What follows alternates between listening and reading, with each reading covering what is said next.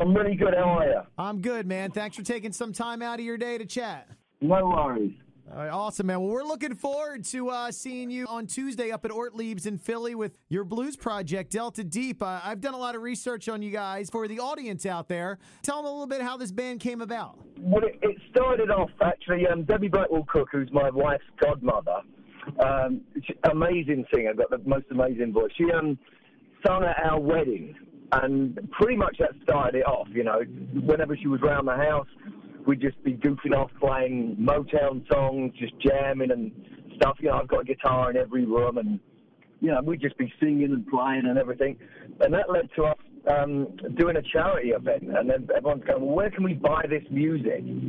And that's really how it started off. And we started writing songs, and before you know it, you know, we had uh, started recording, and, and then the band, and then it just turned into another thing completely. I've listened to some of the stuff. It's really, really good. I mean, obviously, it's not you know Def Leppard type music, and uh, obviously you got Robert DeLeo of STP, not his type music, but you've come together. And uh, how did that come together? Because uh, it was like Christmas morning for me when I heard that a member of STP and a member of Def Leppard were together. Because you you actually are my two favorite bands of all time, and it, it was amazing. So how did this come about? Well, that's cool. Thank you. But um, Chris Epting, a friend of mine, who actually I've, I've got a book out, and he actually he'd done the book with me. Um, he said, "Hey, man, you know, you know Robert DeLeo?" I said, "No." He said, I, I obviously I'm a huge fan, always have been. Love STP, love his bass playing and songwriting. But um, he said he's an absolute disciple of Motown and, and kind of funk and you know, James Brown, everything like that. So I had no idea, and he introduced us, and I mean, it li- literally was kind of in- instantaneous. It was like absolutely happened straight away. I mean, most fans of Def Leppard or or STP, they're gonna see you guys in arenas and bigger theaters and stuff. This is gonna be kind of a, a small little intimate show. And uh, are you having fun doing this, man? I mean, is it fun to go back to the small venues and stuff and play? It's amazing. I mean, you know, it's just amazing flying anyway. Just we, had a, a, weird thing happen to me just over over Christmas. Um, Def Leppard was doing an arena in the UK. Yeah, it's all sold out. It's like 12,000 people. We played Wembley one night, Sheffield Arena the next. And the night after that, me and Debbie Blackwell Cook played in a club, about 150 people.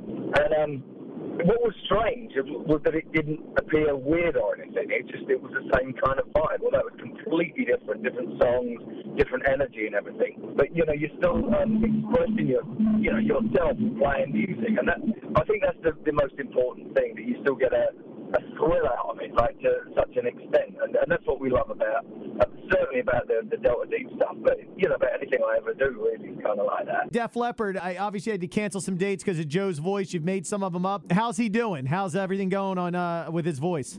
He's great, actually. Just uh, gradually getting it into shape. You know, I spoke to him yesterday. Well, we emailed yesterday. We left each other uh, messages on the phone. Um, he, he's taking a break now. In, he's in southern Spain at the moment. So, uh, no, he's, he's doing great, actually. So, um, he just needed a break. You know, we've been going pretty hard all last year, nine months uh, straight, and um, and he had walking pneumonia that whole time. So he really should have actually stopped a lot earlier, but um, he, he, didn't, and it was just good that he stopped when he did because he could have uh, done some real permanent damage.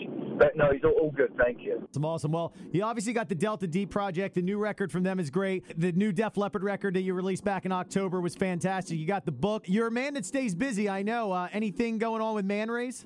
Um, we may be um, releasing uh, a combination of both albums and some singles, and that maybe another track as well. So uh, yeah, we never kind of stopped. We never split up or anything like that. You know, even on um, the Delta Deep album, one of the songs is actually uh, Paul Cook and, and Simon Laffy. Uh, Simon Laffy has just authored his first uh, novel, a book, so uh, that's pretty exciting as well. So yeah, there's, there's still fire burning in the Manraze camp as well. Nice, nice, man. Well, you're a busy guy. And uh, again, uh, we're looking forward to Tuesday. Ortlieb's in Philly. You can get tickets at Ticketmaster.com. Phil, I thank you so much for taking some time out. And uh, I'm going to head up to the show. I'm looking forward to it, man. Sounds great. Thank you. I'll see you there.